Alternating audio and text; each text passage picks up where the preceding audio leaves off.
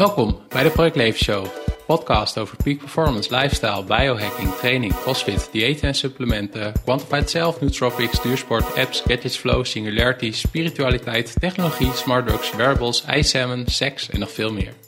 Mijn naam is Peter Joost. In deze aflevering praat ik met Marinka Beel van eetpaleo.nl. Ze schreef ook verschillende boeken over het paleo-dieet. Ze is hoofdredacteur van een paleo magazine en ze organiseert het paleo-event op 20 mei in Tilburg. We gaan het dus veel hebben over mm, paleo of paleo of paleo. Ehm, en je kan de show notes kun je vinden, voordat ik het vergeet, kun je vinden op www.projectleven.nl slash eetpaleo. Maar ook als je er helemaal niks mee hebt met het paleo-dieet, dan is het nog steeds een heel leuk interview, denk ik. Omdat we het ook hebben over onze gedeelde passie, namelijk zero drop minimalistische barefoot schoenen. Ik draag zelf ook van die Vibram 5 Fingers. Dat zijn een soort van teensokken. Nou, als je niet weet hoe het eruit ziet, kun je het vinden op uh, mijn blog of op, uh, kun je gewoon op googlen hoe dat eruit ziet. Uh, en we hebben het ook over onder meer het effect van stress op je eten. En met name ook hoe je lichaam het eten verteert op het moment dat je heel veel stress hebt. Dus er zitten ook een aantal praktische tips in, ook als je helemaal niks hebt met het paleo-dieet. Of paleo. Of paleo. Voordat we verder gaan, nog een paar dienstmededelingen. Ga naar projectleven.nl slash podcast voor een overzicht van alle podcastafleveringen. En daar kun je ook de show notes vinden van deze aflevering. Als je deze podcast aan het luisteren bent in je favoriete podcast app, vergeet je dan niet te abonneren op de Project Leven Show. Wil je echt niks missen van de podcastafleveringen, de blogartikelen, de lezingen en presentaties die ik geef, de vlogs die ik maak, de biohacking meetups die ik organiseer en de Super Lifestyle Summit? Ga dan naar projectleven.nl, want daar kun je inschrijven voor mijn wekelijkse nieuwsbrief en kun je een overzicht vinden van al mijn social media kanalen, waaronder Facebook en Instagram. Het maken van deze podcast vind ik echt fantastisch om te doen. En jij kan ook je steentje bijdragen aan de Project Leven. Ga daarvoor naar patreon.com slash projectleven. En Patreon schrijf je met P-A-T-R-E-O-N. Op Patreon kun je aangeven hoeveel euro per maand je kan missen voor de Project Leven Show. Dat kan zijn 1 euro per maand of 3,15 euro. En 3,15 euro is de prijs van 1 tol cappuccino bij de Starbucks. Je krijgt er ook nog leuke dingen voor. Denk bijvoorbeeld aan uitgeschreven transcripties van podcastinterviews, voor- en nagesprekken met podcastgasten, video's die ik maak alleen voor Patreon, een aankondiging van komende podcastgasten en de mogelijkheid om vragen in te sturen. En af en toe publiceer ik een concepthoofdstuk van mijn nieuwe boek. Check daarom na het luisteren van deze podcastaflevering patreon.com slash projectleven. Anyway, here we go. In deze podcast uh, van de Project Leven Show is vandaag de gast Marinka Beel. Marinka, wie ben jij? Wil je jezelf introduceren? Hoi, uh, nee, ik ben dus uh, Marinka van eetpaleo.nl en ik uh, deel daar allerlei gezonde recepten, tips en trucs om gezond leven eigenlijk zo makkelijk mogelijk te maken. En hoe lang doe je dat nu, de eetpaleo.nl? Um, kijk, sinds 2011 ongeveer ja. heb ik de website al, dus dat is alweer zes jaar. Ja, al zes jaar Ja. al. En uh, nou, we gaan het straks nog veel meer hebben over voeding, uh, et cetera. Maar is er ook iets waar jij over gepassioneerd bent, maar dat mensen dat eigenlijk niet weten? Ja, ik uh, ben helemaal dol op kamperen, bergwandelingen, in de natuur zijn. Dat, dankzij mijn vriend. dus ja, dat vind ik echt heel gaaf om te doen. En ja, naast voeding. En wat is de mooiste plek waar, je, waar jij alleen of met je vriend bent geweest? Um, wij zijn een keer samen de uh, Matterhorn opgelopen tot, uh, tot aan de laatste hut. Dus we zijn niet echt gaan klimmen tot aan de piek. Maar dat was wel echt heel erg mooi. Hm. Ja. Ja, wat, vond je, wat vind je, nog om het eerst zelf, wat ik, ik vind bergen echt fascinerend. Ook de energie die ervan uitstraalt en de rust en ja, ja, dat overweldigendheid. Ja. ja. En wat is de komende tocht die je nog, die je nog te goed hebt? Uh, we gaan naar uh, Amerika en Canada, zeven weken lang. Dus daar gaan we heel veel nationale parken in, vooral in het westen. En uh, ja, gewoon, we gaan bijna iedere overnachting denk ik kamperen. En natuurlijk heel veel mooie wandelingen maken. Ja, mooi vooruitzicht. Ja, echt zin in. Ja. En heb jij, uh, dat is een vraag die ik ook een gast eigenlijk stel, heb je iets met de term peak performance?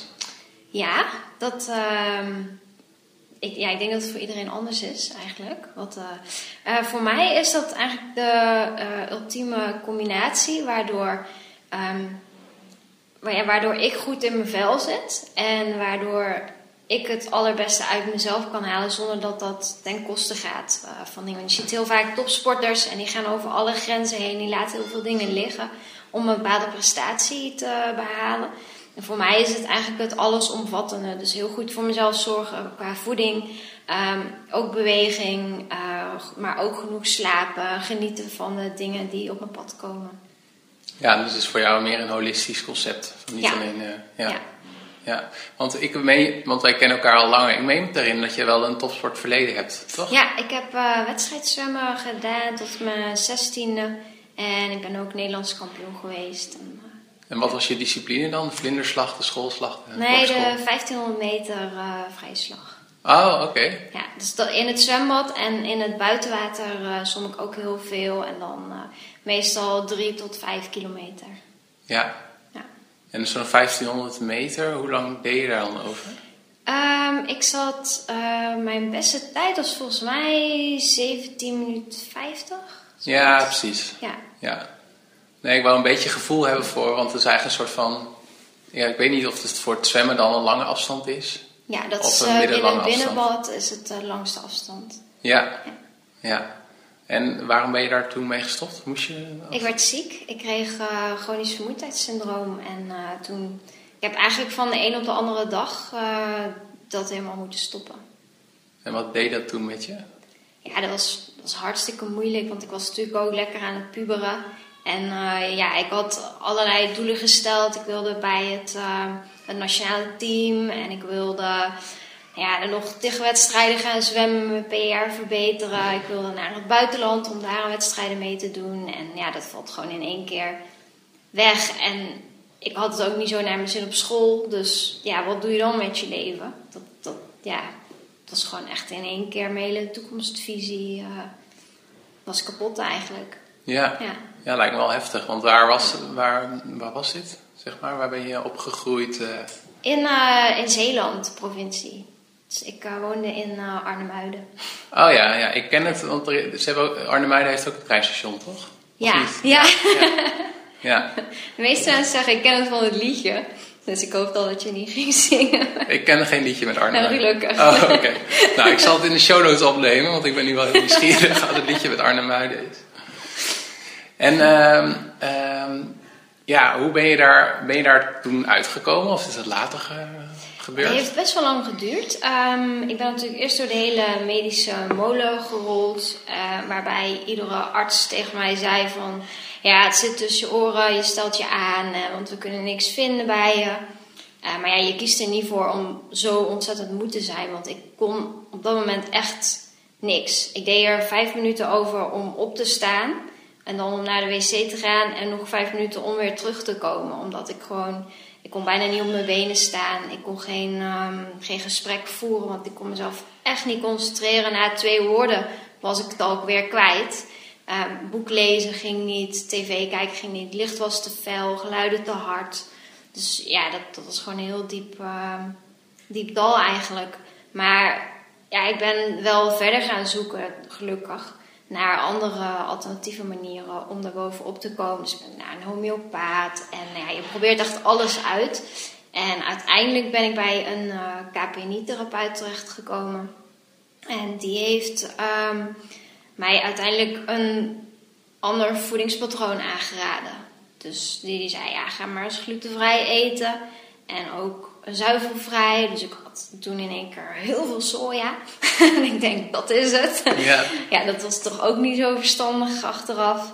En eh, ja, ja, na een aantal jaar ben ik toen bij paleo uitgekomen. Ja. En daar kreeg ik wel echt merkbaar energie van. En mocht ik mezelf een stuk beter te voelen. Ja, ja. ja. En hoe, uh, hoe was het moment dan dat je daar achter kwam? Kun je dat, weet je dat nog? Uh, nou, het heeft de hele tijd uh, geduurd, zeg maar. Ik heb denk ik twee of drie jaar gewoon ja, glutenvrij gegeten. En ik begon al heel langzaam een beetje erboven op te komen. En ehm, mijn moeder die ging toen ook naar die therapeut. En daarvoor raadde zij eigenlijk het paleo-dieet aan. En mijn moeder wilde dat niet. En ik zei van, nou, maar dan doe ik het met jou mee. Want dan doe je het misschien wel. Want ik wil dat ze van haar klachten af zou komen. En um, nou ja, echt binnen twee weken, ik, ik, merkte gewoon in één keer... Ik kon weer nadenken, ik kon weer een boek lezen. Ik kon gewoon heel veel dingen weer. Dat is echt uh, alsof mijn ogen weer open gingen. Ja. ja. ja. En um, welke vraag krijg je het meest? Um, of ik bepaalde voeding wel of niet mis. En om daar maar, om ja. gelijk een einde aan te maken? nou, ja, nee, ik mis eigenlijk niks. Uh, ik merk dat ik um, vooral de ervaring, die miste ik wel. Want um, voor mij is bijvoorbeeld een gezellig avondje, had ik altijd aangeleerd van daarbij hoort iets lekkers te eten. En dat lekkere, dat zou dan zijn een stuk taart of een koek of wat dan ook. En dat miste ik dan wel. Of als je naar de stad ging, dan ging ik met mijn ouders een broodje gezond halen. Ja, dat ging niet meer.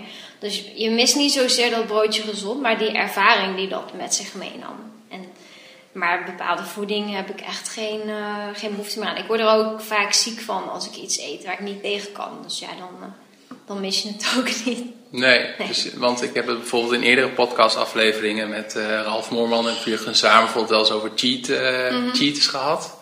Maar jij krijgt er dan ook fysiek last van op het moment dat je wel een keer. Ja, ja, ik ben pas weer naar een restaurant geweest en heel stom niet gevraagd of, ergens, of er iets in zat. Ik dacht, het zit wel goed. Maar ja, na afloop loop ik dan gewoon misselijk en duizelig en heel erg zagrijnig naar buiten. En de rest van de avond ben ik ook niks meer waard. Ja, dan uh, is het voor mij niet waard. Ja. Zo lekker was het dan niet. Ja, maar het is wel bijzonder dat dat. Um dat soort symptomen zich dan in je lichaam hebben opgebouwd tot het moment dat je lichaam zei van uh, stop op uh, 16-jarige ja. leeftijd. Ja. En dat je daar nu nog best, ja, je kan het ook andersom beschouwen van je, kan, je moet best wel veel inleveren om je goed te voelen. Of zie je dat anders? Nee, ik heb juist het gevoel dat ik heel veel meer kan en dat ik juist vrijheid heb gevonden. Dus ja. ja. Ja, want ik, ik eet heel erg lekker en gezond. En ik heb geen obsessie meer of iets met dik maakt of niet. En ik, uh, ja, ik doe gewoon wat goed voor mij voelt. En niet meer van, ja, die en die zegt dat dit beter is en het voedingscentrum zegt dat. En ja, al die afwegingen die maak je zonder naar je eigen lichaam te luisteren. En nu heb ik geleerd hoe ik naar mijn eigen lichaam luister. En dat is eigenlijk voor mij het allermooiste wat ik uh, geleerd kon hebben. Ja, ja. ja. Nou, dat is inderdaad ook wel een thema wat wel vaker ook in mijn podcast terugkomt. Ja. Ook bijvoorbeeld inderdaad uh, met de mensen die ik net noemde, maar ook met de Ton Leners of met uh, Johan de Boer.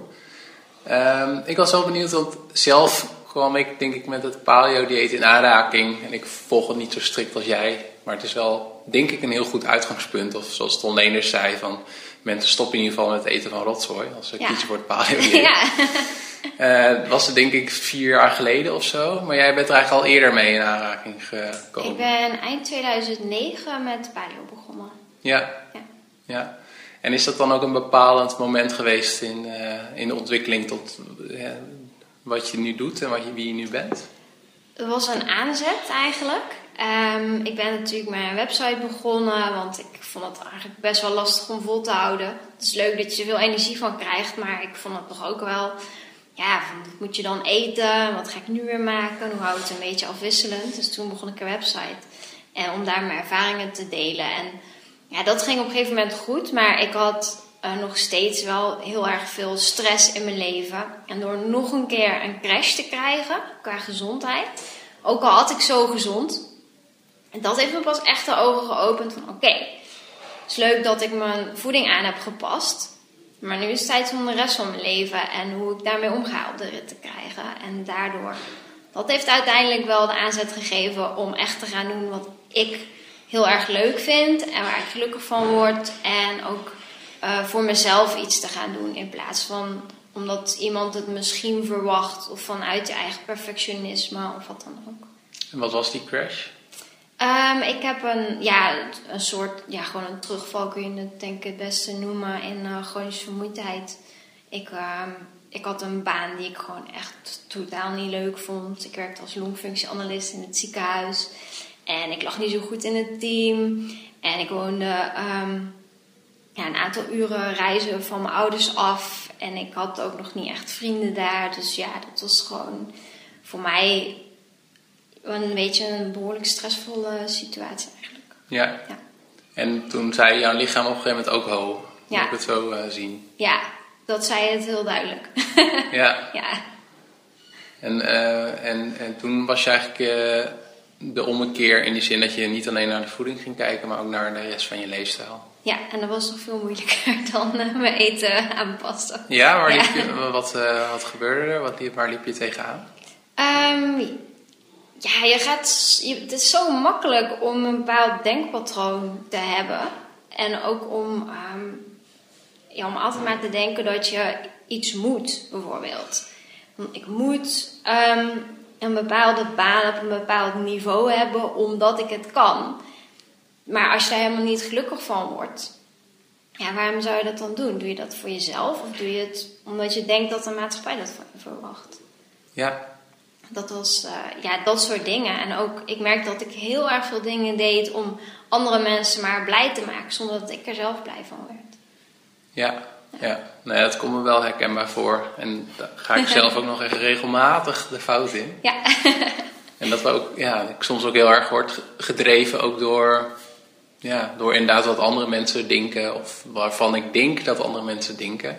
ja, Maar nou, ik heb wel eens gehoord dat de truc is van dat andere mensen helemaal niet zoveel met jou bezig zijn als je denkt dat ze met jou bezig zijn. ja, klopt, want je bent zelf ook niet bezig met wat je van een ander verwacht. Nee, Dus waarom zouden zij dan wel met jou bezig zijn op die manier? ja, ja.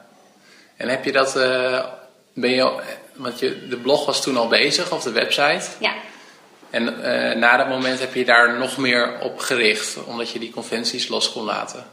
ja. Ik dacht, oké, dat werken in het ziekenhuis is gewoon echt niks voor mij. Dus ik heb nog wel mijn opleiding gehaald. Ik denk, oké, als ik dan iets doe, dan kan ik er nog wat uit meenemen. En ehm, ja, toen heb ik gewoon gezegd, ik ga een boek schrijven. Want dat heb ik al jarenlang mee rondgelopen. Ik wil mijn eigen kookboek schrijven. En eh, dat ben ik uiteindelijk gaan doen. En eind 2014 eh, kwam hij uit. Ja, ja. en waar kwam die behoefte vandaan om een boek te schrijven? Ehm, omdat ik had ervaren hoe lastig het kon zijn om je voedingspatroon om te gooien. En ik wilde aan mensen laten zien dat het eigenlijk heel makkelijk is. En vooral dat je ook heel erg lekker kan eten. Omdat ik natuurlijk ook heel veel commentaar had gekregen van eh, mensen in de omgeving. Van, eh, ah, doe je zo raar. En waarom mag je dit niet? Waarom mag je dat niet? En doe nou een keertje. Allemaal dat soort eh, dingen. Wat eet je raar? En ik kan dat allemaal niet. Ja, precies. Ja, dat soort ja, vooroordelen eigenlijk. Maar die komt natuurlijk voort omdat mensen het niet zelf hebben ervaren. En dat wilde ik ze meegeven. Ja.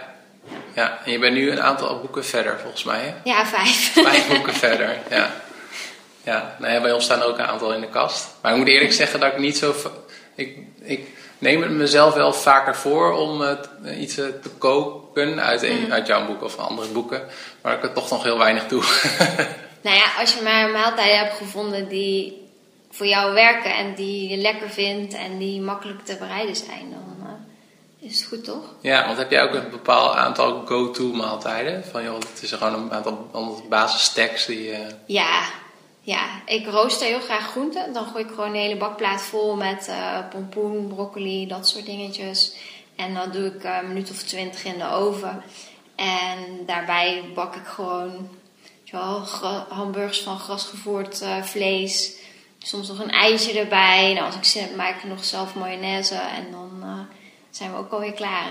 ja, precies, ja. ja. Ja. En ik was nog wel benieuwd naar, naar je boek, want ehm, dat heb ik jou ook al verteld. Want ik ben ook bezig met een boek. Ook aan de hand van zeg maar, de lessen van alle podcastgasten en experimenten en zo.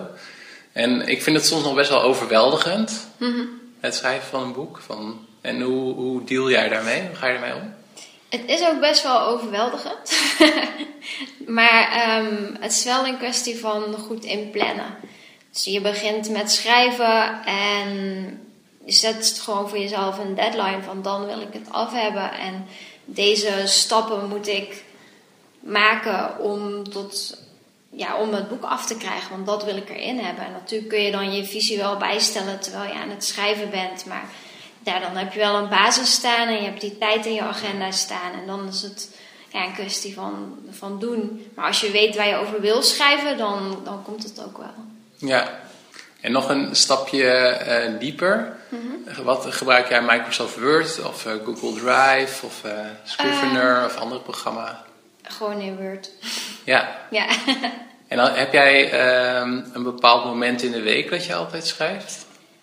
Nee. Nee, ik schrijf niet op dagen dat ik gesport heb. Want mijn trainingen zijn best wel zwaar die ik doe. En dan... ben je nog steeds aan het zwemmen? Of? Nee, ik zwem niet meer. Ik uh, werk nu met een uh, personal trainer. Dat is ook heel erg leuk. En, uh, maar op die dagen dan neem ik wel bewust ook rust. En dan ga ik niet nog een boek schrijven. Nee. dat werkt niet. Nee, maar je hebt in de week heb je ergens een, een, twee uur gepland of een ochtend gepland. Om ja, meestal een dagdeel. En als ik recepten ga maken, dan plan ik daar de hele dag voor in. En dan maak ik op één dag bijvoorbeeld zes tot acht recepten. Die zet ik allemaal op de foto. En uh, dan s'avonds nog uitwerken. Ja, en dan een paar dagen later plan ik weer zo'n dag in. Want het eten moet natuurlijk wel op. Dus het kan mooi in die tussenliggende ja. dagen. Ja. ja, en heb je dan nog een bepaalde... Want ik, ik, omdat ik nu bezig ben met het schrijven van een boek... Um, ja, volgens mij heet dat het Bader-Meinhof-principe. Dan, dan, hè, als jij een bepaalde auto koopt van een bepaald merk, dat, die vallen je eerst nooit op. En op het moment dat je die wil kopen of gaat, hebt gekocht, ja. dan zie je ze overal. Dus ik heb dat de laatste tijd veel met, uh, met mensen die boeken schrijven en er daar bepaalde rituelen bij hebben. Mhm. Ik ben ook een keer in Den Haag geweest. Heb je ook een uh, bibliotheek, Koninklijke Bibliotheek Museum, geloof ik. En dan is er ook een of ander schrijver die deed altijd gewoon een stofzuiger aan en die legde die naast zich. Maar die, dat was voor die persoon dan. Uh, misschien is er nu wel iemand op de podcast die roept: ja, dat is die en die. Maar dat was voor die persoon echt een hele rustgevende manier. En die ging op dat moment zeg maar schrijven. Heb jij ook van dat soort rituelen of gekkigheden? Um, ik zorg wel dat ik alleen thuis ben. Dat mijn vriend naar zijn werk is. dat wel. Ja. En, uh, maar verder eigenlijk niet. Nee, ik plan gewoon de tijd in en dan, uh, dan ga ik ervoor. Maar ik zorg wel dat het goed voorbereid is. Dus dat ik weet waar ik over wil gaan schrijven die dag. En uh, welke onderwerpen ik afgerond wil hebben. Ja. Dan, uh, als ik dan eenmaal bezig ben, ja, dan komt het wel. Ja, dus met koken, de mise en place, dat je gewoon dat allemaal klaar hebt, dat je gewoon... Uh, ja, ja, dat is meer zeg maar de boodschappenlijst maken en de recepten al een klein beetje uitwerken van hoe wil ik dat gaan doen en welke ingrediënten heb ik dan nodig. En, uh, ja, en dan natuurlijk naar de supermarkt. ja, je hebt geen favoriet uh, shirt, schrijfshirt of nee, koffiemok nee, of theemok? Nee, nee. nee. En uh, we hebben net gehad over eigenlijk die twee gezondheidscrashes, die eigenlijk wel een soort van aanleiding zijn geweest voor nou, best Ja. wel grote veranderingen in jouw leven. Mhm. Ehm, zeg maar de andere kant van het spectrum. En we hebben het al een beetje over gehad over de, eh, de reizen die je hebt gemaakt en nog gaat maken. Maar is er ook iets waarvan je zegt, oh, oh, dat avontuur of die reis heeft me wel gevormd? Ik ben eh, een keer een maand lang eh, in mijn eentje naar de VS gegaan. En daar heb ik gewoon een huurauto eh, gehuurd. Uiteraard. Gejat? nee. nee, en ik ben gewoon daar rond gaan rijden naar nationale parken, natuur in. En eh, ja, door dat echt in mijn eentje te doen, ehm, ja, natuurlijk, heb ik wel wat, wat inzichten gekregen, inderdaad. In, ehm, ja, en wat ik leuk vind, hoe ik dingen ervaar en hoe ik dingen voel. Want ik merk dat ik, eh, als ik bij andere mensen ben, dan neem ik hun emoties heel snel over, terwijl die niet van mezelf zijn. En als je daar een hele lange tijd gewoon echt in je eentje bent, dan voel je hoe je jezelf voelt. En ehm, ja, dat was eigenlijk veel beter dan ik had verwacht. dat je je eigen emotionele staat beter was dan je had verwacht. ja, en dat ik ook eh, daardoor heel veel energie kreeg. Ah, ja. Ja. ja.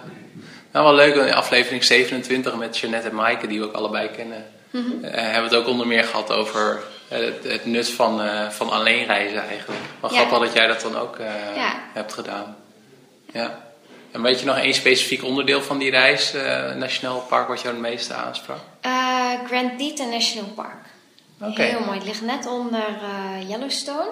En daar heb je een heel groot eh, meer en dan bergen. En je kan ook eh kajakken op het meer. En ja, dat is gewoon echt hartstikke mooi. Niet zo heel bekend, maar echt super mooi. Ja. Nou, gaaf. Ik zal ook een link. Ik, zal, ik heb daar zelf nog nooit van gehoord, maar ik zal in ieder geval ook en dan uh, dat opzoeken en ook even een link erbij zetten. Landkaart erbij. Ja. En we hebben het al een beetje over gehad, maar als iemand uh, naar jou toe komt en die zegt van wat betekent het paleo-dieet voor jou? Wat Mhm. is, heb jij daar een standaard antwoord uh, op? Um, wat het inhoudt voor mij, als in wat je wel niet eet, of hoe het voor mij persoonlijk is? Uh, laten we beginnen met het tweede. Ik denk dat dat het meest interessant is. Uh, voor mij is het een manier om optimaal voor mezelf te zorgen. Ja. ja, en dat eerste, wat het dan meer theoretisch betekent? Ja, dat is het standaard riedeltje. Van eet heel veel groenten met fruit, uh, vlees, vis, eieren, noten en zaden. Ja, ja. Ja, ik heb het eerder ook met uh, Melchiel Meijer, dat was aflevering 15, heeft hij ook al uh, een dergelijke definitie ja. gegeven. Ja. Dus voor de meeste, denk voor de meeste mensen van de podcast ook wel, wel bekend. En je hebt het al eerder even genoemd, van wel, wat voor reacties krijg je vaak op, op als jij eet of vertelt over wat je doet? Uh, de meeste mensen die vinden het allemaal uh, super lekker uitzien. dus dat is natuurlijk al een goede. En ik merk ook dat mensen wel vaak heel positief zijn. En ze zien ook wel in waarom het gezond is. Maar aan de andere kant denken ze ook dat ik een of andere superhuman ben waarvoor het allemaal maar heel makkelijk is. Dus dat het voor mij anders is dan voor hun. Ook al hebben ze een heel druk leven. Ja, ik, ik heb ook een druk leven. Dus op die manier. Uh, ja. Dat soort reacties, die zie ik wel redelijk vaak langskomen. Ja, ja. ja. Maar meer fundamentele reacties. Ik, had, uh, ik hoor wel eens van mensen die zeggen van uh, ja, het, uh, het paleo-dieet, er, er is geen, geen sprake van één paleo-dieet bijvoorbeeld. Of meer, meer vanuit Ja. wetenschappers, vanuit Ja, je heel vaak natuurlijk de discussies. Ik merk dat uh, de Vereniging voor Celiakie of zo, die weet mij heel vaak te vinden over een, uh, een opmerking die op mijn site staat. Dat, um, uh, dat tapioca zetmeel, dat dat een kruisreactie met gluten kan veroorzaken. En dat een hoop mensen uh, daardoor dus ook darmklachten kunnen krijgen. Ook al is tapioca zetmeel glutenvrij. Hoe werkt dat dan precies? De Nou, kruisreactie het, is uh, dat... Ja, in principe, uh, je re- gluten is natuurlijk een eiwit. En in dat tapioca zit blijkbaar ook een eiwit. En je lichaam die ziet dat een klein beetje als hetzelfde. Niet bij iedereen, maar dat kan. Dus uh, je lichaam die... Jij eet tapioca en je lichaam denkt, hé, hey, dat is gluten. Dus daar reageer ik op een bepaalde manier op. Ja, Nou ja, dan, krijgt, dan zitten ze op de wc en hebben ze buikpijn en opgeblazen buik. En, maar ja, het is wel iets wat glutenvrij is. ja, En daarom zijn ze het er volgens mij uh, van de celiakievereniging niet zo mee eens. Maar ik hoor wel vaak van de mensen die het uh, proberen en die celiakie hebben, dat ze daadwerkelijk ook last krijgen van die tapioca. ja. Dus ja. En, krijg je, ehm, ja, jij hebt net als ik ook een blog en je begeeft je online en je hebt online ook eh trollen en andere mensen. Heb je daar ook veel last van, op, bijvoorbeeld op dat gebied of ander? eh? Nee, dat valt eigenlijk heel erg mee. Ja. Ja. er zijn af en toe wel mensen die dan commentaar hebben over dat ik uh, niet zo'n fan ben van havermout. Dat is natuurlijk een gevoelig onderwerp. maar um, nee, daar, nee, ik laat ook gewoon heel de uh, reacties die niet respectvol zijn, die laat ik niet toe. Ik denk, ja, dat, natuurlijk, we hebben vrijheid van meningsuiting, maar het is mijn blog en ik hoef daar niet al die negatieve berichten op te hebben, want ik wil het juist heel positief uitdragen en ik verplicht niemand om iets wel of niet te eten, maar ik zet ze wel aan van probeer eens uh, hoe je je erbij voelt. Dus als jij je beter voelt bij geen havermout, misschien is dat dan ook wel niet zo heel erg goed voor je. Maar voel je je geweldig bij het eten van havermout, dan ga gerust je gang. Geniet ervan. Ja, Ja, ja. Maar soms is, het, is die nuancering wel lastig te vinden, hè? Tenminste, ik merk het zelf ook. ja. ja heel veel mensen zijn heel wetenschappelijk ingesteld. En die willen dan um, eerst wetenschappelijk bewijs zien... voordat ze gaan kijken... voordat ze überhaupt iets gaan proberen. Maar ja, je kan wel je kan jezelf ergens ontzettend goed bij voelen. En de wetenschap die zegt dan van, hé, hey, maar dat is niet goed voor je. En drie jaar later zegt de wetenschapper dat het wel goed voor je is. Ja, dan had je net zo goed die drie jaar lang gewoon meteen op je lichaam kunnen vertrouwen. Ja. Dus ik denk, ja, waar wachten we op? Totdat een wetenschapper gaat kijken van, oh, het is zo. Ja, een wetenschappelijk onderzoek kun je op heel veel verschillende manieren opvatten. En van de drie onderzoeken voor hetzelfde onderwerp krijgen we ook drie verschillende uitkomsten. Ja. Dus dat vind ik altijd zonde dat mensen zich daar zo op vastpinnen. Ja, ja.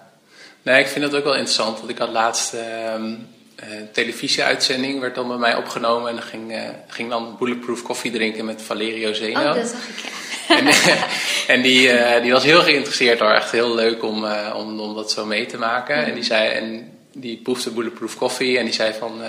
en ik vertelde ook van ja, ik voel me daar goed bij en scherp geconcentreerd. En het werkt voor mij gewoon heel goed. En toen zei hij ook van ja, maar wat als je nou ondertussen wel een of andere ernstige ziekte ontwikkelt? En, dat vind, en dat, dan denk ik weer van, oh ja, daar zit wel ook wel een link in met de Quantified zelf. En inderdaad wat jij zegt. Het, uh, en ik denk dat sommige mensen dat ook beter kunnen dan anderen. Eigenlijk het goed luisteren eigenlijk naar je lichaam. Ja. ja, dat is wel voorwaarde dat je natuurlijk wel daarvoor openstaat voor de signalen die eh, je lichaam afgeeft. Maar het is niet zo dat je, eh, naar mijn idee is het niet zo dat je een ziekte ontwikkelt waar je, wat je totaal niet aan voelt komen. Dat, Nee. denk, dat lijkt me zo onwaarschijnlijk. Dat, voordat ik zelf ziek werd, voelde ik het ook al aankomen. Maar ik heb die signalen genegeerd. Wat voor signalen waren dat bij jou? Ehm, ik voelde me moe en ik had nergens geen zin in. En ik was zaggerijnig. Ik, nou ik was gewoon niet te genieten. en ik was mezelf juist alleen maar meer aan het pushen. En daardoor liep ik steeds meer tegen een weerstand gewoon aan vanuit mijn lichaam. Ik werd regelmatig ziek.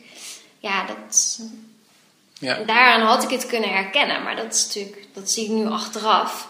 Maar daarvan heb ik wel weer geleerd hoe ik dat dan volgende keer kan ondervangen. Ja. ja, ik gebruik er zelf twee dingen voor. Eh, ik doe dan elke ochtend meet ik mijn hartritmevariabiliteit. Een soort van ja. indicator van, eh, waarin je dat... Deels volgens mij zit een voorspellende waarde in die mijn lichaam al afgeeft voordat ik het zelf bewust door heb. Ja, dat Ja. klopt. Want als je ziek begint te worden, is je hartslag vaak hoger. Ja, ja en meer, minder variatie inderdaad. En het tweede is eh, als ik... eh, ehm, als ik meer begin te snacken, dat is vaak een teken dat ik wat ziek, dat ik op een gegeven moment twee, drie dagen later word ik dan, eh, krijg ik dan Ja. een klein griepje of een verkoudheid of Ja. zo. Dus eigenlijk moet ik dan op het moment dat ik meer zin krijg in snacken, moet ik dan juist meer smoothies gaan drinken. Maar nou ja, dat doe ik dan nog te weinig. Heb jij, eh, want ik heb ook eh Nienke Tode, de poepdokter, en we gaan het later ook nog even over hebben. Die heb ik Ja. ook in de podcast gehad, aflevering 6. En dan hebben we het ook gehad over, eh, nou je noemde net al gluten. Eh, Heb jij, ben jij zelf ook getest op eh, glutenintolerantie bijvoorbeeld? Ik ben er nooit op getest. Maar het is gewoon zo duidelijk dat... eh, Als ik het eet, krijg ik er last van. En dat is voor mij eigenlijk genoeg. En aan de ene kant vind ik het natuurlijk hartstikke leuk om te weten of ik dan al dan niet eh celiakie heb. Maar daarvoor zou ik dan drie à vier maanden volgens mij weer gluten moeten gaan eten. En daar heb ik er gewoon niet voor over. Dus Nee. ja, dan maar niet getest. Nee, precies. Nee, maar dan komen we net weer, weer op hetzelfde punt van ja, kan je het meten of voelen? En als je het gewoon Ja, goed wil ja. voelen, dan... ik vind eh, eh, bioresonantie daarin wel een heel goed meetinstrument. En daarmee kun je ook meten hoe je op een voedingsmiddel reageert. En hoe, hoe werkt dat, de bioresonantie? Eh, met trillingen volgens mij. Ah, Oké. Dus, eh, ieder, eh, je lichaam heeft een eigen frequentie. En ieder voedingsmiddel of stofje heeft ook een eigen frequentie. En dat wordt dan eigenlijk op jouw lichaam afgevuurd. En dat reageert daar op een bepaalde manier op. En dat kan dan positief of negatief uitslaan. Ja. Dat is wel leuk, want het, ik heb daar laatst ook weer wat over gehoord. Dat dat ook zeg maar, in de geneeskunde ook wel tot hele spectaculaire ontwikkelingen kan leiden. Ja, je- dat is, het is inderdaad wel echt ook een. eh, het is gewoon een wetenschap. ja. Het, is, eh, het is niet heel alternatief. Het is wel gewoon. ja, in eerste instantie klinkt het wel heel alternatief. Ja, ik denk van eh, geluidsgolven, wat is dat Ja, nou? ja, ja. Maar ja, Ja. we hebben ook radio Ja, ja. en een Ja. podcast. En een podcast, ja. En doe me ook Ja. denken aan een aflevering die ik met Casper van der Meulen had. Die had het ook over, die houdt zich nu veel meer bezig ook met, eh, met gezang en, eh, en geluid. En dat het ook in heel veel traditionele culturen, eh, ja, dat mensen Ja. dat, dat samen doen, dat er ook een, ook een fysiologische reden voor is. Ja, en dat is net als je. ehm, ik heb dat één of twee keer gehad, dat je dan in een yogales zit. En dan gaan ze zo die, eh, die oom zo chanten. Ja, Al is het maar heel kort, maar je voelt dat gewoon door je hele lichaam. ja, Dat is echt een heel bijzonder eh, gewaarwording. ja. Ja. Ja, nee, dat is zeker zo. Dat zijn ook iets waar ik zelf met al de tech- technologie waar ik me mee bezig hou en lezingen over geef en ook mensen over interview, maar ook ja, dat ik me soms ook besef van ja, er zijn nog zoveel dingen die eigenlijk ons als mensen overstijgen, waar we nog zo weinig van Ja, weten. klopt. Ja. En misschien is dat ook wel goed ook. ja, ik denk dat we dan misschien wel zouden schrikken als we alles zouden weten. Ja, precies. Ja. En is de, de type reacties die je krijgt, is dat ook in de loop van de jaren veranderd? Ehm, ja, dat valt op zich wel mee. Mensen zijn nu bekender met paleo. Ze hebben wel eens iets gehoord over glutenvrij. Dus dat is allemaal het oerdieet. Het, het begint wel een beetje een naam te krijgen. En dat, dat zorgt ervoor dat de reacties ehm, wat, ja, wat minder kritisch zijn. Mensen nemen het nu makkelijker aan. Maar ik merk wel dat er nog steeds heel veel mensen zijn die eh, bang zijn voor het eten van vet. En dat er juist ook weer mensen zijn die nu een angst voor koolhydraten gaan ontwikkelen. Hm. Ja, Ja, dus niet zozeer zeg maar de gluten, maar de koolhydraten. ja echte koolhydraten. Ja. Ja. Ja. Ja, want ik heb zelf ook een experiment gedaan met het ketogeen dieet. En Ja. vijf dagen niet gegeten, wat dan weer lijkt op waar het ketogeen dieet een soort van stimuleert. Mhm. Hoe eh, heb jij een soort van uitgangspunt in ook hoe je, je zit met je verhouding van je macronutriënten? Eh, ik meet helemaal niks. Echt gewoon niks. Ik, eh, ik eet vooral op gevoel. En dat betekent dat ik soms een week lang eh, behoorlijk wat koolhydraten eet en wat minder vetten. Ehm, dat betekent dat ik wel eens ehm, gewoon maar één maaltijd per dag heb waarin ik eh, eiwitten eet. En soms eet ik juist heel veel eiwitten, dan weer heel weinig koolhydraten en weer meer vetten. Dus ik, eh, bij mij gaat het alle kanten op. Maar je bent niet bang voor koolhydraten. Nee. En niet nee. bang voor vetten. Nee, dat, En niet bang dat voor helemaal niet. Nee. nee, Ja. gelukkig niet. En ehm, jij doet ook de opleiding The Psychology of Eating. Ja, Waarom heb je daarvoor gekozen? Ehm, ja juist vanwege eh, die angst die mensen vaak nog hebben voor bepaalde voedingsmiddelen. Ik wilde heel graag weten waar dat dan vandaan komt. Eh, want ik kan, je kan wel tegen iemand zeggen van... Dit is nou een gezond voedingspatroon. Probeer het eens uit. Zie het als experiment. Ehm, alleen ze doen het niet. Ja, en of eh, ze hebben eigenlijk alleen maar als focus van ik wil afvallen. En als er ook maar een halve gram bij komt, dan zijn ze in paniek. Mensen zijn nog steeds calorieën aan het tellen. Ehm, denken dat eh, bijvoorbeeld een gezonde maaltijd van oh je zit echt eh, nou ja, een handje nootjes. Ik kreeg een paar dagen geleden kreeg ik nog een vraag van iemand. Ja, ik wil afvallen, maar ik heb s'avonds dan nog honger en dan neem ik een handje nootjes. Dat mag zeker niet. Nee, alles mag. Maar ja, leer naar je lichaam luisteren, want dan komt het vanzelf in balans. Dat soort eh, dingen. En dat leer ik echt heel erg duidelijk in die opleiding. En dat is super inspirerend. Het is echt eh, ja, heel veel mooie inzichten die je eruit krijgt. Vooral over, ehm, over stress. En hoeveel, hoe mensen dat eigenlijk veroorzaken bij zichzelf zonder dat ze het eh, doorhebben. En op welke wijze gebeurt dat? door bijvoorbeeld heel snel te eten. Mensen die eh, hebben dan een maaltijd voor hun neus en die hebben ze binnen vijf minuten naar binnen gewerkt. En in de tussentijd hebben ze drie e-mailtjes gelezen, vijf verzonden, en nog vijf appjes en een tv-programma gevolgd. En aan de zijkant staat misschien nog een kind eh, te gillen. ja, dat veroorzaakt stress en dat heeft ook heel veel invloed op ehm, hoe je lichaam die maaltijd gaat verwerken. Want het is of een ontspannen maaltijd waarin voedingsstoffen goed op kunnen worden genomen, eh, waarin je spijsverteringsstelsel het gewoon optimaal doet. Maar als je eet onder stressvolle omstandigheden, heeft je lichaam helemaal geen tijd om die maaltijd überhaupt goed te verteren. Ja, dan krijg je dus maagklachten. eh, je lichaam die gaat meer eh, cortisol aanmaken. De opslag van vet aan het lichaam die wordt groter. En ja, dan kun je nog zo gezond eten.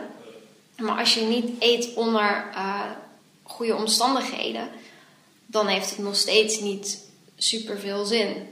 Of tenminste, dan kun je nog steeds negatieve effecten ervaren. Nee, dus als ik stel voor dat ik 's ochtends mijn eh, eh, salade maak voor de middag met eh, veel groenten en eh sardientjes. Ja, Dan denk ik dat ik goed bezig ben, maar als ik hem dan achter mijn computer opeet. Ja, of eh, jou, jouw baas is net langsgekomen en die had een vervelend bericht en daar zit je nog een beetje mee. Je collega staat te zeuren en eh, die stapel die, eh, die nog ligt, die wordt ook alleen maar groter. En je ziet er ook dan nog een e-mailtje binnenkomen met urgent erbij. Ja, dan kun je beter even weggaan van je bureau, even rustig ademhalen, dan die maaltijd rustig opeten en dan pas weer terug aan het werk. Ja, want zijn, dat dan ook praktische tips die je in die opleiding leert? Bijvoorbeeld inderdaad van... eh, Eh, nou, dat valt op zich wel mee. De meeste dingen kun je zelf wel bedenken wat handig zou zijn om te doen of niet. Ehm, maar je leert vooral eh, meer ehm, ja, over hoe mensen denken. En hoe ze bijvoorbeeld een angst kunnen ervaren voor voeding. Maar waar dat, dat dan weer vandaan komt. Dus ehm, ja, heel veel mensen hebben ja, bijvoorbeeld ehm, seksueel misbruik, noem maar iets. Dat heeft heel veel invloed op ehm, eh, body image, hoe mensen zichzelf zien.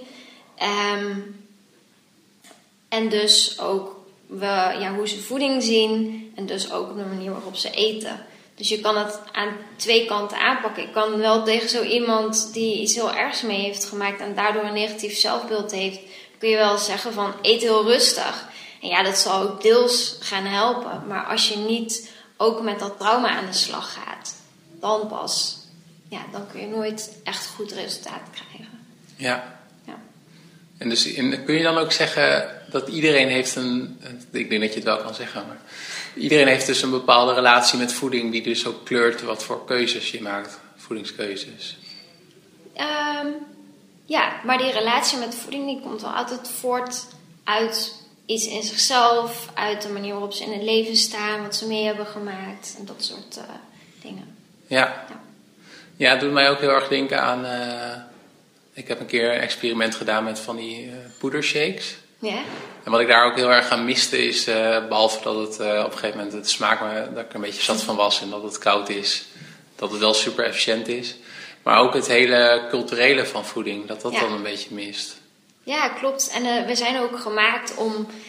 Ja, voeding, dat, dat is zo belangrijk. We zijn gemaakt om te eten, want anders overleven we niet. Ja. Dus ja, ja, in de loop van, eh, van de miljoenen jaren dat we als mensen al op aarde zijn, is het gewoon echt, ja, de hele dagen draaiden eigenlijk om het zoeken van eten. En dan als het er eenmaal was, werd dat met z'n allen bij elkaar opgegeten. Op een heel, ja, redelijk rustige manier. Kun je natuurlijk nooit meer exact achterhalen, maar gezien de rituelen die er nog bestaan, ja, zie je wel dat dat dan echt heel, eh, ja, echt een ritueel was. En hoe zou je je eigen relatie met voeding op dit moment beschrijven? Nu is het eigenlijk gewoon ehm, ja, heel rustig, vind ik zelf. Ik geef eigenlijk toe dat ik ook wel eens achter de computer zit te eten hoor. En dan kijk ik een serie. En dan weet ik dat dat ook niet het beste voor me is. Maar ik maak me daar ook niet druk om. Denk ja, als ik dan ook nog stress heb over de manier waarop ik eet, dan Ja. maak ik het alleen maar erger.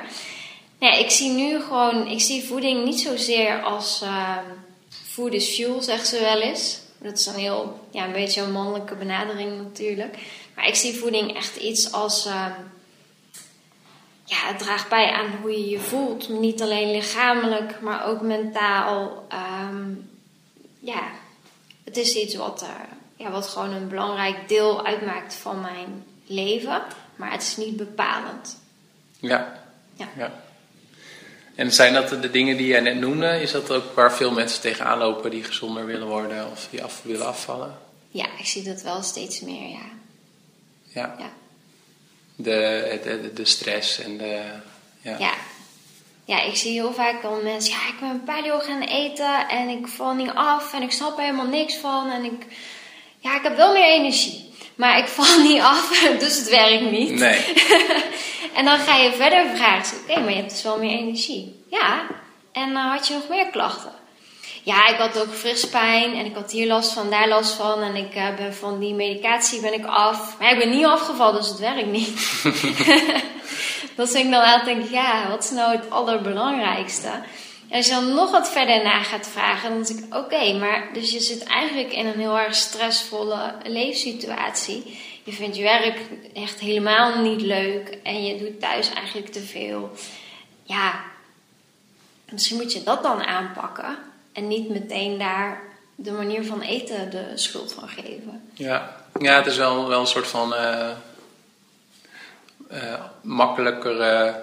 uh, oppervlakkige misschien ook methode om, om eerst te proberen aan te pakken. Ja, tuurlijk. Iedereen wil natuurlijk gewoon het liefst dat je zegt: zo moet het. En als je het zo doet, dan komt alles goed. En hoef je er verder niet meer over na te denken. Het is gewoon een, een quick fix en een, een pilletje bij de dokter halen. Maar ja, als dat zou werken, dan was heel de wereld al geweldig gezond geweest en fit. En had niemand overgewicht en was niemand ziek.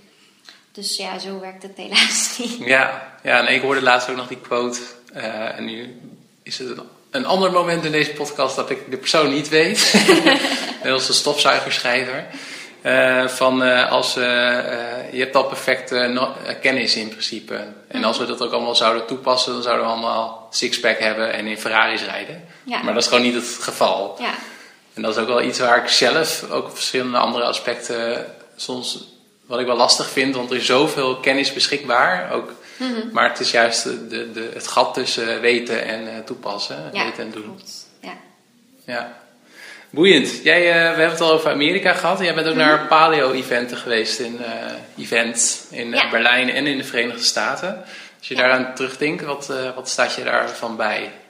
de sfeer die was gewoon zo ontzettend gaaf. Je hebt iedereen daar met dezelfde kijk op het leven. heb je bij elkaar en niemand voordeelt elkaar. Um, ja, het is gewoon echt ik ben nog nooit naar een leuker evenement geweest, zeg maar, dan, dan daar. En ook kennis die wordt gedeeld. Ja, dat is, ja, dat is echt heel gaaf. Ja. ja. En je hebt ook uh, Ben Greenfield, heb ik zelf in Helsinki twee keer gezien. Mm -hmm. Die heb jij ook in Amerika gezien? Uh, ik ben niet naar zijn lezing geweest, maar ik heb hem wel zien lopen. Oh ja. en wat zijn nog meer? Want ik heb zelf de um, Primal Health Coaching gedaan van Mark mm -hmm. Sisson. Ja. Was die daar ook bijvoorbeeld? Uh... Ja, foto geweest met ah, Mark Sissen. ja, leuk. Ja, heel aardig. Uh, Rob Wolf, ook ja, super down-to-earth persoon. Ik ben zelf ook fan van Abel James. Hij heeft nu dan de Wild Diet, maar dat is eigenlijk ook min of meer primal, paleo. Het is een beetje dezelfde insteek, andere naam. Um, ik vond het wel jammer dat Dave Asprey er niet was. Hmm.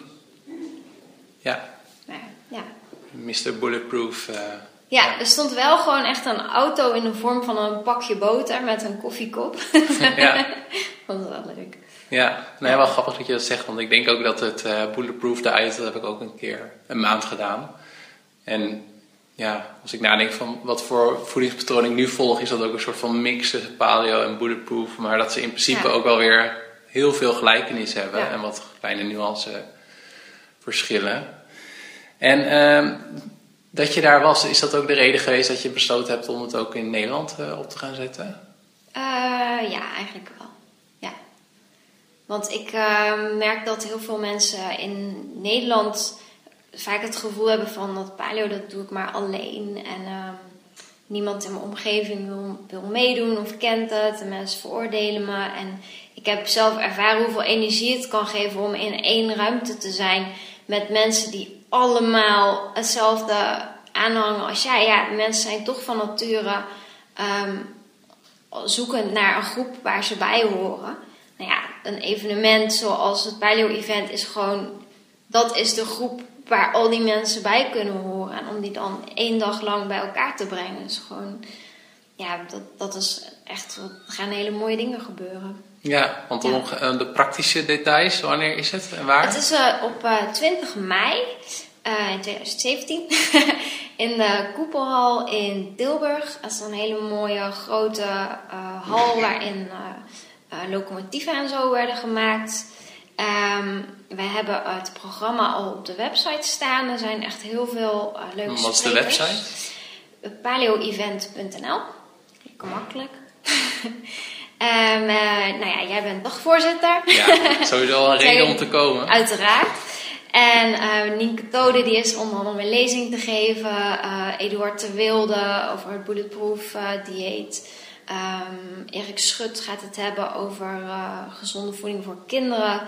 Evert Berkelaar is erbij, die gaat vertellen over paleo- en auto-immuunziekte. Hoe je dat, ja, ze gaan wel meer de diepte in. Um, er zijn workshops over fermenteren. Jeannette geeft een, een beetje een interactieve lezing over uh, eating psychology. Dat is een panel van bloggers. En er zijn heel erg veel kraampjes. Er zijn een paar sportieve workshops. Is echt een uh, dagvullend uh, programma. Ja, dat is ook barefoot hardlopen, hè? Zag ja, ja, en ook, we hebben ook een leuke workshop van Jaap van der Zand. Die, van Jaap's Gym. Die gaat Animal Movement gaat die doen. Dat is ook echt heel leuk. Oké, ja. ja. In de CrossFit workouts moet ik ook wel eens uh, de bear walk doen en de crab walk en de ostrich walk. Is dat een beetje het... Ja, dat soort dingen. Ja. Dus je, hoeft, je hebt eigenlijk alleen maar jezelf nodig. En, maar je merkt dat je in één keer heel andere spieren gaat gebruiken. En uh, het is gewoon eigenlijk een hartstikke goede, goede workout die je daar uh, leert te doen zonder dat je iets voor nodig hebt. Ja, ja, ja. En wat zijn je verwachtingen van de dag? Meer algemene zin? Um, ja, ik denk dat iedereen gewoon helemaal vol energie en kennis uh, weer naar buiten gaat lopen, gewoon achteraf. Ja. Een hele goede sfeer, lekker eten. We hebben ook um, Paleo Café. Die uh, staat met een grote stand in het midden van de hal waar mensen lunch kunnen halen. Dat, uh, ja. Ja. Nou, cool. Ja, dus ik zal sowieso die link ook in de show notes zetten.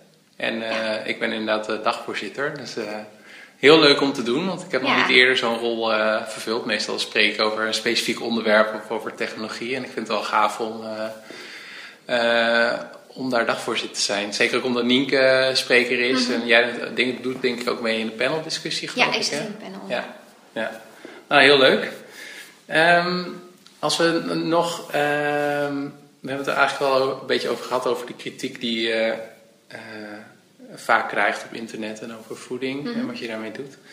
Ik was wel benieuwd, ben je ook ergens uh, van mening over veranderd in de afgelopen vijf jaar? Um, ja, daar hebben we het eigenlijk ook al een beetje over gehad. Maar um, ik dacht altijd dat voeding een grotere rol speelde dan, uh, dan stress.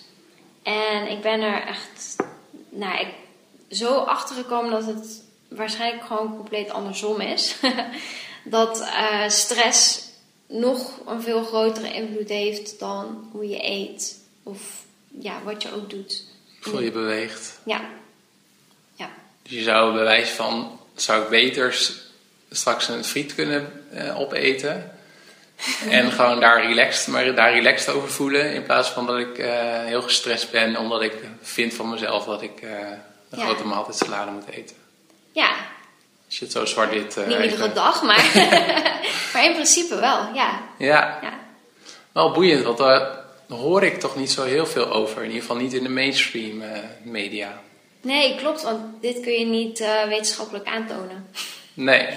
dus ja, dan, waar ga je dan beginnen? Ja. Dat is echt gewoon een kwestie van gevoel en uitproberen. Ja. Denk ik. En het is ook dingen minder goed te verkopen. Dus als je... Ja, klopt het is niet, uh, niet sexy, zeg maar. Dus dan, ja, dan... Ja. Je kan mensen wel vertellen van... Ja, je moet uh, zorgen dat je minder stress hebt. En dan denken ze... Ja, ja, ja, dat ken ik nou allemaal wel. Ik weet niet hoe dat moet. Ik heb het druk. Ik moet werken. En er moet geld uh, komen. En eten op tafel. En de stress komt later wel. Maar eigenlijk is dat, vind ik... Wel een van de grootste bepalende factoren in, qua gezondheid. Ja, ja, dat is ook wel, um, dat is ook wel wat Leroy Naarden zei in de podcast. Aflevering 2 van ja, de, de, boodschap die ik heb, niet heb, lijkt wel, is niet sexy en lijkt wel een beetje op wat jij, uh, wat jij zegt. Ja. En doet me ook denken aan die televisieuitzending, want dan laat ik ook allemaal gadgets zien. En dan is ook het idee van, dat is ook wel een terechte vraag van Valera op dat moment. Van ja, word je niet gestrest van dat je al met al die dingen bezig bent? En dan mm -hmm. zeg ik ook van ja, het is niet zo dat ik altijd met al die dingen bezig ben. Gewoon af en toe als ik denk van, oh, ik, moet, ik moet, daar, moet daar iets mee doen. Ja. Maar ja, ik denk dat ook met social media en dat soort dingen, dat het ook, ja, dat het ook wel dat we wel veel meer stress triggers in ons leven hebben eigenlijk. Ja, klopt. Want op social media zie je altijd het mooie plaatje. Kijk, mijn maaltijd die, eh, die gewoon bruin is, maar die wel heel erg lekker is, maar er echt totaal niet uitziet, ja, daar maak ik geen foto van. Die zet ik ook niet op mijn Instagram-account. Dus ja. Die werken daar ook allemaal weer aan mee. Aan, aan, ja, dat is wel echt. Ja, ik doe daar inderdaad ook echt aan mee. Ja. En of, ja, kijk, of je, als je je aangebakken eieren erop zet, dan. Dat hoeven mensen gewoon niet te zien. Nee. Ik zou zelf ook het aangebakken ei van iemand anders niet hoeven nee, te zien. Nee, van, nou, dat is toch niet boeiend? Niet echt inspirerend. Nee. Dus ja, ja. Het uh, is wel, ja, wel een tussenweg vinden. Van het beeld ook niet te mooi maken. Ja, ja. Nou, boeiend is voor mij ook al een groot een inzicht die ik her en der ook al in een podcast eerder heb gehoord. Maar inderdaad, hoe belangrijk uh, ja, stress en ontspanning eigenlijk voor je gezondheid is. Ja. Of voor je ongezondheid. Ja. ja. en uh, ik heb een aantal vragen die ik aan elke podcast uh, gast stel. Ja. Uh, namelijk, hoe zien de eerste zes, zes, 60 minuten eruit? Ja, we hebben het net over sectie gehad. Hoe zien de eerste 60 minuten eruit als je wakker bent geworden? Um, Nadat je wakker bent geworden. Nou, ik kom uit bed. En dan uh, ga ik douchen. Katten eerst eten geven. Heb twee paleo katten rondlopen. Paleo katten? ja, die uh, krijgen alleen maar uh, rauw vlees eigenlijk. En die hebben echt heel erg veel energie daardoor, denk ik. Soms grappen we wel eens van misschien moeten ze gewoon brokjes geven, want dan zijn ze wat rustiger. Wat rustiger ja. Doen we niet natuurlijk, maar dus dat. En dan ga ik douchen. Ik neem geen koude douches meer voor het geval je het gaat vragen. dat, uh, daar ben ik mee gestopt. Mijn vriend doet dat nog wel. En Waarom ben je ermee gestopt? Vond het niet fijn meer? Nee, ik vond het echt helemaal niks. Het was voor mij al een. Uh, ik begin mijn dag graag ontspannen. En voor mij was dat een beetje een stresspunt aan het worden. Van ik moet koud douchen. Ja. En ik vind het echt helemaal niks. Ik kom liever gewoon rustig op gang. Dat mijn eigen cortisolproductie gewoon die piek kan hebben. En dat ik die niet kunstmatig nog hoef te verhogen. Dus dat vandaar. Maar ik, ik, vind, ik weet dat het een boost geeft. En, um, maar ik doe het gewoon niet meer. Nee, nee. nee. Daarna ga ik meestal... Um, zet ik uh, mijn eigen bulletproof drankje... Heel soms met koffie, maar meestal met uh, cacao erin en een hoop uh, collageen en kruiden en ghee. En uh, daar ga ik dan echt van genieten, ga ik echt eventjes voor zitten. En daarna gaat meestal mijn telefoon aan en dan kijk ik op mijn plannings-app wat ik die dag ga doen. Dan bepaal ik mijn Wat gebruik je daarvoor? To-doist. Oh ja. Echt heel handig. En ehm, ja, dan kijk ik eigenlijk wat ik die dag ga doen. En ik doe eerst de belangrijkste dingen. Daarna pas kijk ik mijn e-mail, want anders ben ik daardoor afgeleid. En uh, ja. Wat heb je vanochtend ontbeten? Ja, dat drankje. Oh, dat drankje was. ja. Uh, ja. ja. En heb jij ook een gewoonte die andere mensen bizar raar of vreemd vinden? Mijn schoenen, denk ik. Die schoenen? Ja. Ik loop heel vaak op uh, Vibram Five Fingers. En ik heb bijna alleen maar minimalistische schoenen in mijn kast. En dat vinden mensen uh, een beetje raar. Ja. Vooral als vrouw, ja. Ja, ik heb, ik heb ze zelf ook. En uh, dat is ook wel een van de dingen waar ik de meeste reacties op krijg. Ja. Uh, ja. Als je daarmee in de stad of zo... Ik ga er natuurlijk niet mee, mee shoppen bewust eigenlijk. Maar bijvoorbeeld als ik een wandeling heb gemaakt... en mensen zien je dan lopen of in de supermarkt... Dan zie je iedereen er naar kijken en uh, mensen die dan ook opmerkingen maken. De meesten vinden het dan wel grappig, maar mensen die mij beter kennen, die gaan wel echt vragen stellen van ja, maar dan heb je toch helemaal geen steun aan je voeten. Ja, want voor de mensen die het niet kennen, kun je het uitleggen wat het, uh, hoe die schoen um, eruit ziet? Een schoen ziet eruit als een uh, handschoen, maar dan aan je voet. Met vijf losse tenen. Ja. ja. Ja, het ziet er inderdaad uh, wel bijzonder uit. Maar ik, ja, ik kan het beamen. Het loopt echt uh, Het zit heerlijk. gewoon zo lekker. Ja. Te lekker om er niet op te lopen. Ja. ja. Moet je daarom conformeren? Ja, misschien. Nou, Soms. Ja. nou ja, dat is, uh, een feestje moet je ze misschien niet aan. nee, precies. En wat wilde je worden toen je vroeger klein was? Uh, stewardess of ik wilde bij een reisbureau gaan werken. Ja. Ja. En dus nog even een vraag die me te binnen schiet. Want je hebt in het begin zei je van ik heb wel die opleiding afgerond of als uh, long, uh, longfunctionalist. longfunctionalist. Is Ja. dat nog wel kennis die je af en toe nu nog wel uh, pas Ehm, komt? Ja, de medische basiskennis daarvan die, eh, is wel heel handig om te hebben. Dat, Ja. Ik weet gewoon wel hoe het lichaam werkt, hoe energie aan wordt gemaakt en dat soort eh, dingen. Ja, Ja. leuk. Wat is je favoriete boek en waarom is dat? Eh, de 4-Hour Workweek van eh, Tim Ferriss. Ik werk absoluut geen vier uur per week, veel meer. Maar ik eh, vond het echt een heel inspirerend boek. Wat laat zien dat, je, ehm, dat we niet met z'n allen massaal maar zoveel mogelijk moeten werken. Maar dat er ook altijd andere manieren zijn. En was, eh, las je dit boek rond hetzelfde moment als die tweede crash waar je het over had? Of Nee, veel later. veel later? Ja, En toen kon je eigenlijk wel die, die keuzes die je daarna die crash had gemaakt beter ook plaatsen. ja ik was toen, eh denk een, nou, een jaartje met mijn eigen bedrijf eh, bezig. En toen las ik dat boek. Nou, ik was ook mezelf helemaal aan het onderdompelen in al het werk wat ik kon vinden. En ik was non-stop aan het werken. En toen las ik dat boek en ik dacht, oh ja, het kan ook anders. Want ik leef niet om te werken, maar ik werk om te kunnen leven. Ja, precies. Ja. Nou, leuk. Een van de eh, podcasts met, met Kevin Weijers hebben we het dan heel specifiek ook over, eh, over dat boek. En hij komt inderdaad ook vaker voor. Dat mensen Ja. dat, eh, dat is ook een van mijn favoriete boeken. En heb je ook een eh, favoriete film of documentaire? Ehm, ja, het is misschien een beetje, het is niet een heel eh, verantwoorde film, zeg maar. Maar dat is een, maatschappelijke. nee, de film eh, Wild, die is volgens mij vorig jaar uitgekomen. Die vond ik wel heel erg inspirerend, gewoon voor mijzelf. Dat gaat over een, een vrouw die van alles mee heeft gemaakt in haar leven. En ze besluit op haar dieptepunt de Pacific Crest Trail te gaan lopen. Dat is een, eh, eh, een wandelpad wat loopt van de Mexicaanse grens tot de Canadese grens. En daar doe je over het algemeen wel ruim vijf maanden over om hem eh, helemaal te lopen. Gaat echt door Californië, het? Oregon en Washington. Gewoon door de natuur, door nationale parken. Het maar ook heel veel woestijn. Ja, dus zowel het verhaal als ook de omgeving. Ja, en hoe zij daarmee om is gegaan en eh, wat dat ja, haar dan opleverde. Het is natuurlijk wel een beetje een commerciële film en er is ook een boek van. En die heb ik ook gelezen trouwens. Maar ja, het, mij raakte het wel. Ja, Ja. ja. Leuk. Ik zal de link ook opnemen bij de show notes. En heb jij een favoriete website, blog of eh, podcast?